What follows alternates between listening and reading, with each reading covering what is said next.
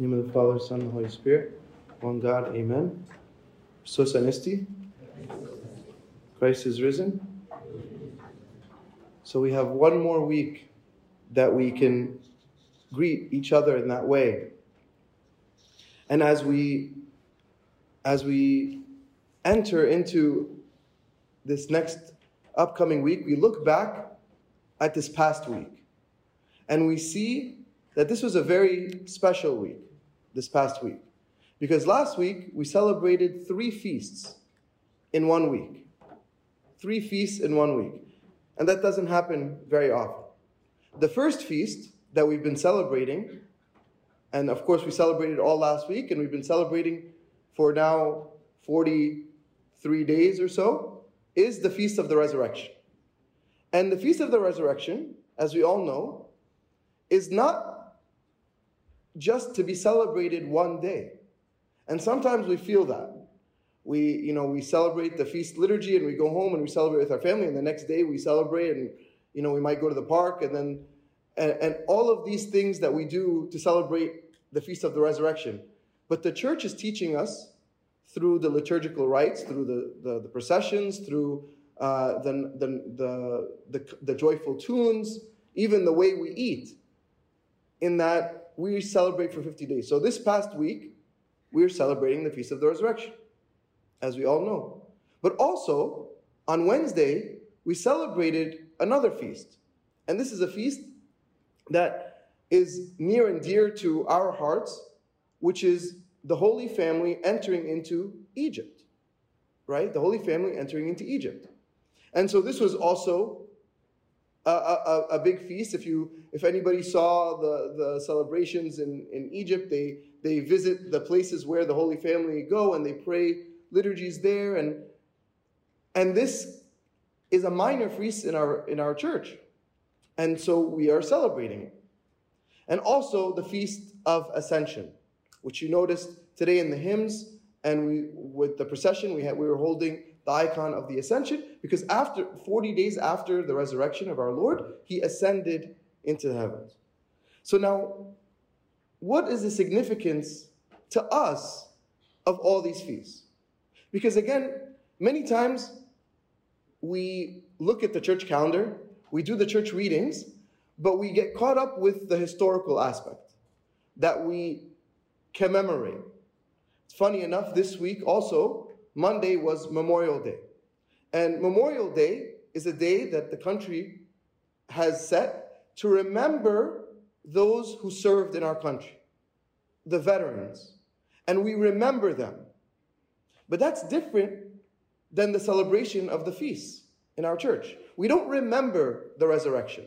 We don't remember the ascension. We don't remember Christ and the Holy Family entering into Egypt. We don't remember that. We live it. We, we enter into life in it. We don't just remember the resurrection. No, we live the resurrection every single day. And so that's the difference between a memorial and a celebration, a participation in, in the feast. And each of them have significance in our life. When we say Christ is risen, the response is always truly he is risen. But there's a part that we don't usually say. We say it in the hymns, we say it Sosanisti, we say it in the fraction, and you'll hear it. But the completion of that verse, it's Christ is risen from the dead, right? Trampling down death by death, and in those in the tombs bestowing life. So it's this idea of what did he do during this in his resurrection is that he trampled death by death. There is no more death. Christ removed death. He destroyed death. How? By death. He trampled death by death. But this next part is very important. But for those in the tombs, he bestowed life. Us those who feel dead sometimes, those who are struggling, those who feel like there's no hope. He gave us life. He gave us life. He bestowed life onto us. And then Christ entering Egypt. What's the significance? Again, we could celebrate this and and and you know think about all the verses about Egypt being blessed. Of course, very true. But the significance isn't just because we have ancestors in Egypt or family in Egypt. That's not the, the, the, the significance of this. The significance is what happened when the Holy Family entered Egypt. What was Egypt back then to these people? What did Egypt signify? What did Egypt represent?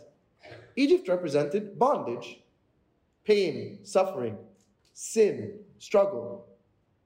Anytime you read Egypt in the, in, in the Bible, in the Old Testament, it's something negative. Sorry to, to, to break it. It's always something negative. But what Christ did, he transformed it. Now it became a place of holiness, a place of prayer, a place of worship. Be- why? Because Christ entered it. And what happened when Christ entered? Tradition has it, and even in the, in the hymns we say, that wherever the Holy Family went, the idols collapsed. The idol, because people were idol worshippers there, so they built statues and idols and were worshiping them, the pagans, and they, they collapsed. Everywhere the Holy Family went, they collapsed.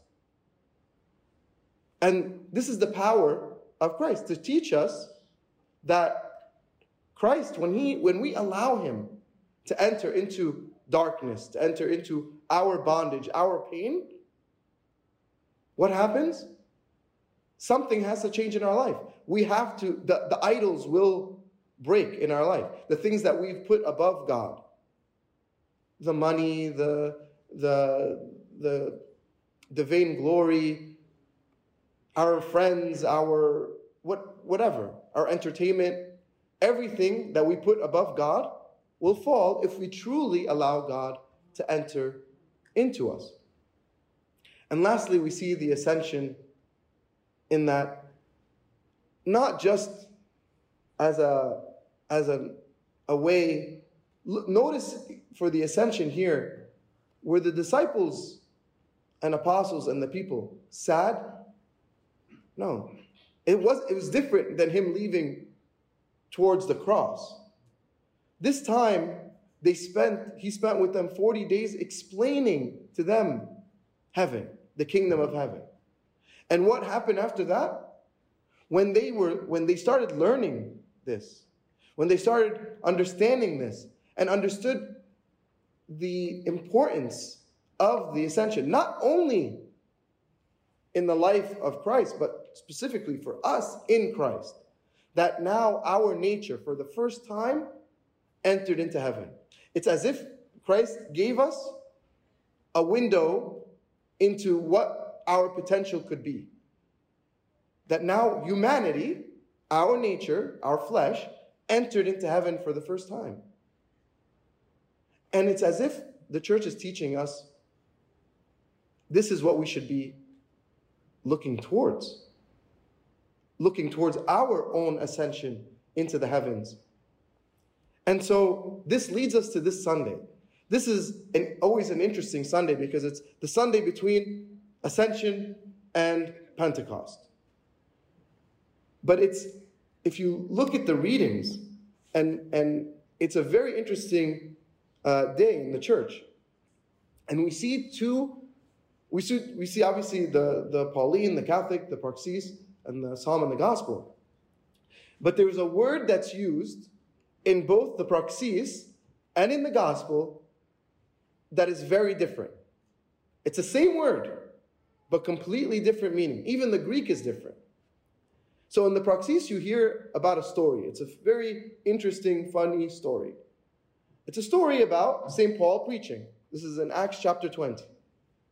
So St. Paul went to different places, as we know, and he, he was preaching. And in this, as he's preaching, there was a young man named Eutychus. And this man, who is a saint in our church, we have him in the Synaxar, and he was listening to St. Paul preach. And this is not just any person preaching, this is St. Paul. And he's listening. And what happens? he falls asleep, which I feel sometimes happens here as well. But in this case, it was much more dangerous because he was sleeping on the third story next to a window. The room is packed. He's trying to get any room he can get. He sits by a window and he's listening to St. Paul. And it's not that St. Paul's words were boring, as we could see, but something happens, and the word that the, the, the St. Luke writes is he's overcome by sleep. Overcome by sleep. And what happens? He falls out the window, three stories, lands on the floor, and passes away. And St. Paul comes and uh, brings him back to life. And I could just imagine him bringing him back and say, okay, now listen to the rest of the, the listen to the rest of the sermon. Don't fall asleep next time. And this idea that he's, he's overcome by sleep, the word here is to be overpowered. We all feel that sometimes when, when you can't open your eyes, like you're overpowered by sleep. And this is sometimes what happens to us. We allow sin to have power over us, to overpower us. It's very sad sometimes when people want to stop a certain sin, they really truly want to stop. They truly want to stop. But they can't. They say, Abuna, I can't, we can't. I don't know how to. I want to, but I can't. I can't stop this sin. And this is the word that's used. And so we look at this, we say he's overcome by, by, by sleep, or in our case, the sleep of sin, or this, this feeling of you have no control.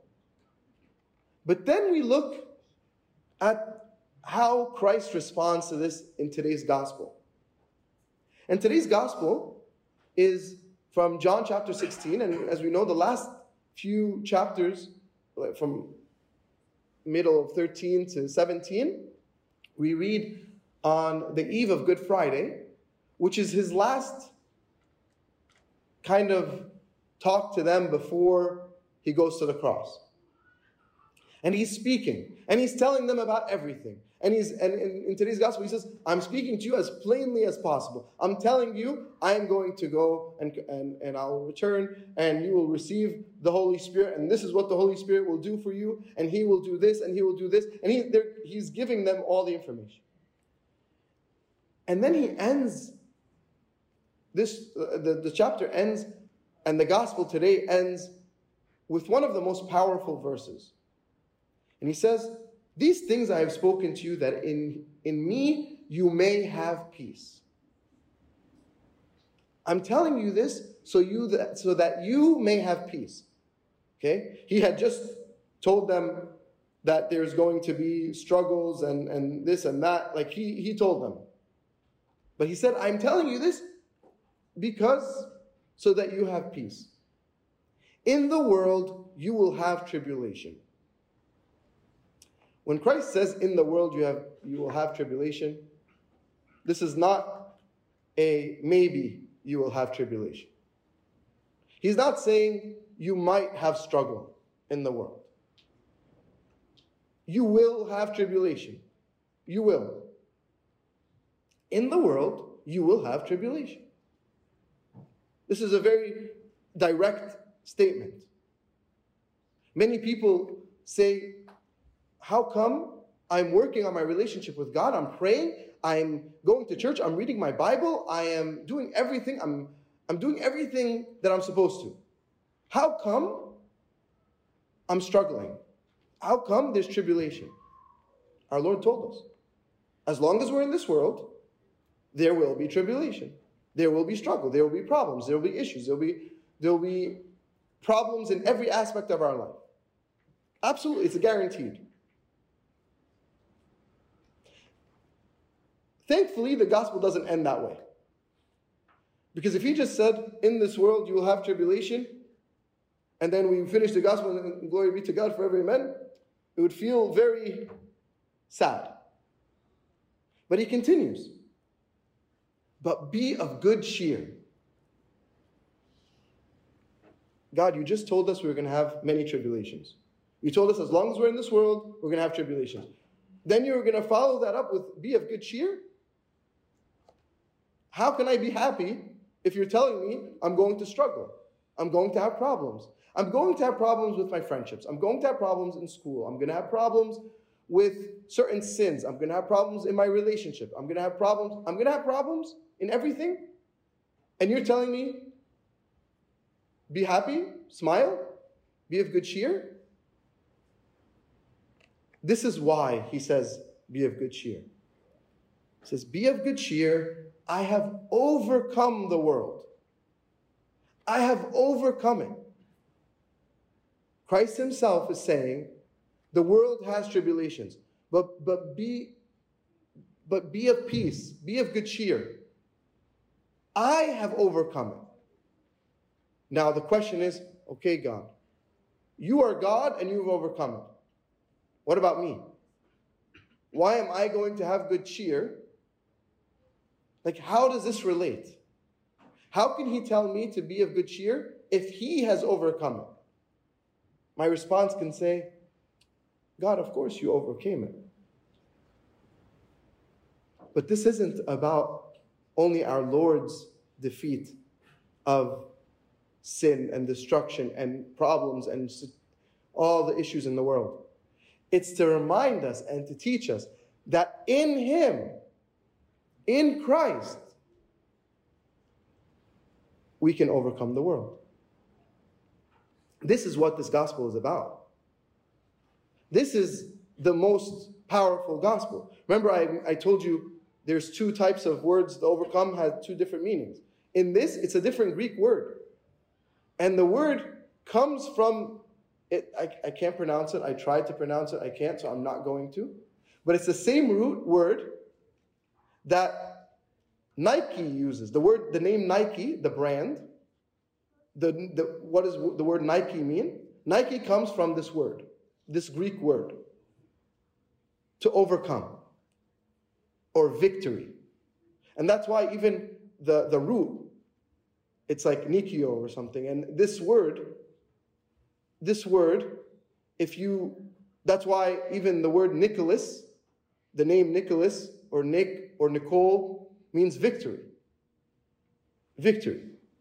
So when we look at this and we see what is Christ talking about, he says, No, in me you will have victory over these issues. Now, the issue is we go in and we say, No, thank you. You handle your stuff, I'll handle mine. God, you don't know how to handle my problems. No one in the world has ever had problems like I have. This is the mentality we go in. We say, this sin, this struggle, I'm waiting to get into this school. I'm, I'm trying to, to get into a relationship, trying to get married. I'm trying to buy a house. I'm trying to buy a car. I'm trying to get a job. I'm trying, I'm, all these struggles. And we say, God, you don't understand. This is my struggle. But he's saying, Be of good cheer. I have overcome, and in me you will overcome. You will overcome. You will have victory over these, these struggles or these concerns or these issues, whatever the whatever you want to put in that part. And so today, we remember the victory. Not just again as a memorial. We remember the victory that we have, the power that we were given in Christ to overcome anything. Now, overcoming doesn't mean with a snap of a finger. No war ends in one minute. Wars continue. But we know that we have the best commander. We have the person not only that will fight with us, but he has already won this war. Now we're just in him. We're working with him. We're connected to him. So I pray as we continue these next seven days or so of the Holy 50 that we remember. That we, we really live into. Think about all the struggles you have. And, and tell each struggle that you have. Even write them down. Any issue that you have, any concern, any problem, any worry, write them down. And tell each of them that Christ has overcome them. And that in Christ you can overcome it. And that you will have victory over all of this. And glory be to God forever. Amen.